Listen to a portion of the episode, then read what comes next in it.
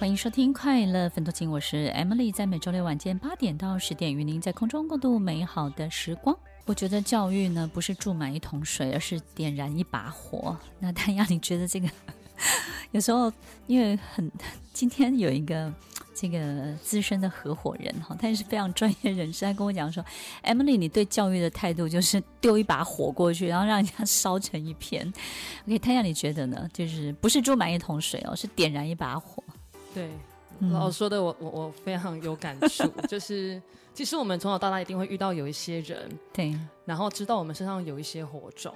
可是自己是点不燃的，对，然后遇到某些人，遇到某些契机，那一把火就会把别的火种也一起点燃，就变引燃了，对不对？全部的东西同时一起大爆炸了。 OK， 其实我们做的事情呢，不是只有点燃学生的火，我们还很喜欢点老师的火，对不对？可乐你觉得呢？我觉得就是会想要让老师看到，就是其实还有另外一个方法，还有另外一个长相是你们没有想过的，就是教育也可以是那个样子的， 对不对？所以呢，点燃学生，点燃老师，点燃家长，让三个人烧成一团。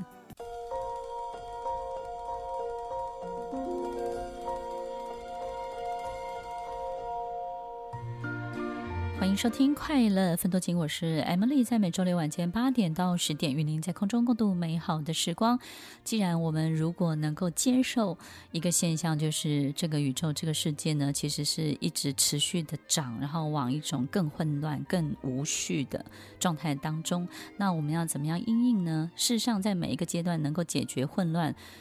然后让这个混乱当中的某些部分呢，开始有一些游戏规则的人，他就会成为赢家。而真正最后的赢家，就是因应每一个阶段持续的涨，而持续发展出各种不同的规则。我觉得这的确是一个非常非常好的提醒。所以呢，在递增定律当中呢，有一个很重要去抵抗它的叫做耗散的结构。事实上呢，就是我们怎么样把这个混乱的一切呢耗散它的结构，那事实上呢，它就不会持续的混乱，持续的无序了，对不对？所以当我们开始把一些东西开始整齐，开始很 organize， 但看人对所有的财务，我们开始去管理自己的财务的时候，不是要各位去投资，而是你非常清楚自己的钱的来源，所有一切，但是没有要你变得很省钱，或者是不把钱这个放出去。事实上就是你很清楚，你把它整理得非常好之后，那这个耗散结构呢，反而要鼓励你要开始流动它。所以它是一个很重要的一个方法，这个方法就是用一种开放性的思维，也就是我们经常讲这种成长型的思维，引外力来改变现有的所有的一切。所以呢，其实当你所有一切都整理好之后，反而要有一种流量的概念，而不是存量的概念。这种流量的概念是什么呢？就是一种交换的概念。所以事实上，你的金钱如果可以放出去，去交换一个房子，或是交换一个什么样的公益事业，或是交换一个什么东西回来，那这个东西会帮助你更增值。当然你也可以把它定义成一个包包，也许让你稍微开心有自信，但是也许我们可以在想的，在你生活当中实质上的这个很重要性的这种需求。所以听众朋友，如果我们可以用一种开放性的这种态度呢，去把自己这个封闭系统打开，因为我们知道什么时候会混乱，就是当你越封闭，对不对？它能量没办法窜，然后又没有外力的时候，它就往你的内在去攻击，你的内在就会变得非常的混乱失序。那它持续的涨，你也没有办法让它有地方去。所以当我们开放之后啊，开始去进行一种很特别的思维的交换，流量的思维，交流的思维，分享式的思维，而不是一种存量的概念。什么叫做存量的概念？我经常遇到很多家长哦，他都跟我说 Emily 老师你们的课好棒哦，但是我绝对不会跟人家讲我说为什么？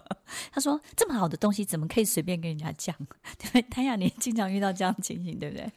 对，因为家长总是希望自己的小孩子是最优秀的那一个，而且只有他拥有这个东西， 对，持有很重要，对。然后呢 Marcus 你有没有发现，就是说我们有一个好东西是很想跟别人分享，对不对？但有的人是一种存量的思维，就很多东西就是把自己据为己有这种概念。所以当你有这种概念的时候，你不要觉得你的生活会变得很就绪，事实上你的思维会更混乱，对不对？对，我觉得你把一个东西守在自己身上的时候，你没有去分享的时候，你会其实不知道该拿这个东西怎么办，我觉得是这种感觉。然后你把东西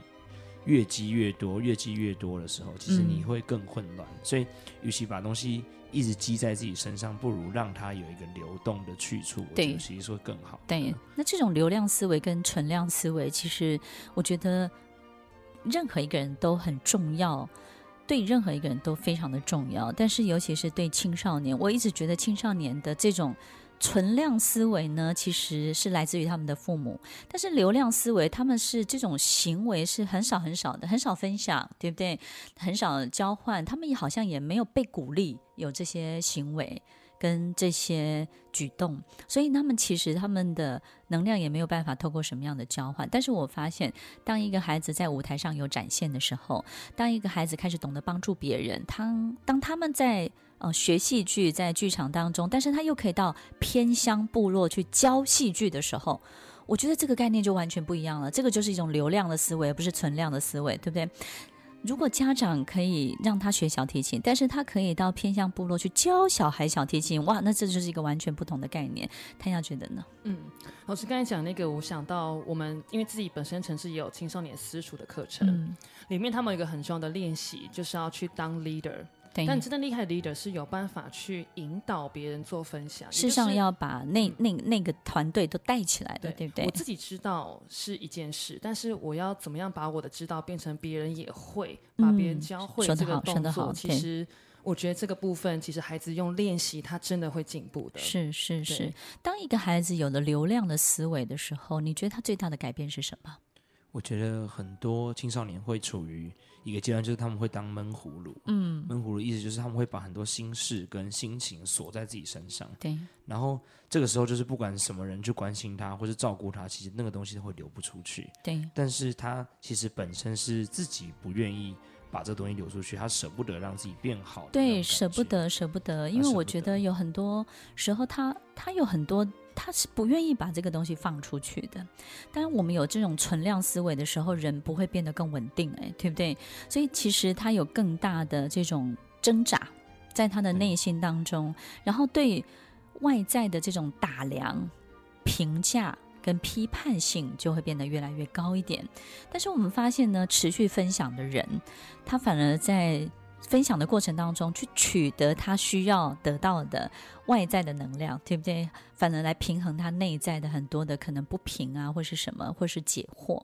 所以其实我们发现这种流量思维对一个青少年真的真的很重要，这也就是青少年私塾要带给大家的。所以我们在一个人在成长，如果能够体会这种存量跟流量的概念的时候，我相信很多人也会觉得说存量是带给安全感，这个东西也是重要，但是呢，如果你存得够多，你也给得够多，其实它会源源不绝的一直进来的，就这个一点都不用担心，不用害怕的。但我相信不会只有一般人这样，其实我相信企业还有很多的领导人，很多人是很不愿意去让别人知道。我觉得开餐厅啊，不要害怕别人吃，对不对？你就是要让人家吃饱吃好。那做教育的就不可以让不要害怕别人来学，你反而要把很多的东西就放出去。很多人都问我说，你们为什么开设那么多免费的教师研习？那这样子不是把会赚钱的东西都免费的分享出去了吗？然后这些老师们搞不好还拿你们的课程然后去教，我觉得这很好啊。所以如果一个好的东西只有全世界你会，那这个东西它不会产生作用的。我觉得分享会让一个人更成长，因为越分享你就必须要让自己越往上走，因为你越能够成为一个提供者。在我们这个社会当中，你能够成为提供者，你就会是庄家，你就会是定游戏规则的人。成为提供者是一个很重要的角色，在我们日常，在我们的企业，在我们事业的打拼当中，能够成为一个提供者，能够成为社会的提供者，你这家企业就不容易倒闭，因为你的需求是非常合理的存在的。所以当我们面对这样的家长，是存量思维的家长的时候，我们应该要怎么去因应呢？其实首先我觉得存量型的家长自己在教导小孩的时候，多半都是把自己的期待套在小孩的身上，对，所以他会希望小孩要拥有都是最好的东西，所以他没有办法也让孩子去知道说，其实要有这种流量才会对他有很多很好的资源交换，他是感受不到的。但很多家长啊，就是会跟你讲，你要多为自己想啊，你不要老是为别人做牛做马，对不对？然后呢，你好笨哦，你怎么都帮别人做这些事情，然后你都没有为自己怎么样。 Marcus 你觉得呢？我觉得是要让他找到就是一个自己可以做的事情。我可以分享一个例子，就是我自己的母亲，她以前也是属于就是存量思维的人，但是希望她不要听到这一集。OK， 好。对，就是但是在她发现哦，原来我对佛法这么有兴趣，原来我对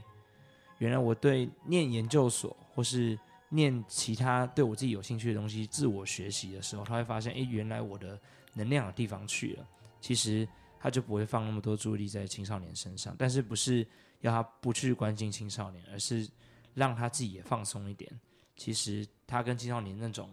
扭打跟纠结的那种感觉其实就少很多。我们可不可以说，他也往他自己本来的混乱当中呢，他又找到一个有序的方法，对不对？对 OK， 有一个去处。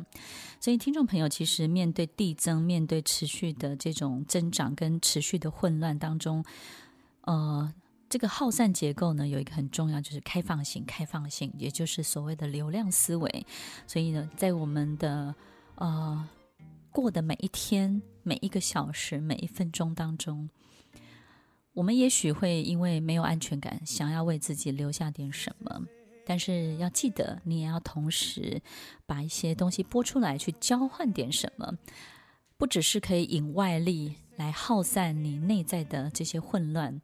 并且呢，还能够交换出你需要得到的一切，同时呢，还能够让你自己这个人呢，趋向更稳定。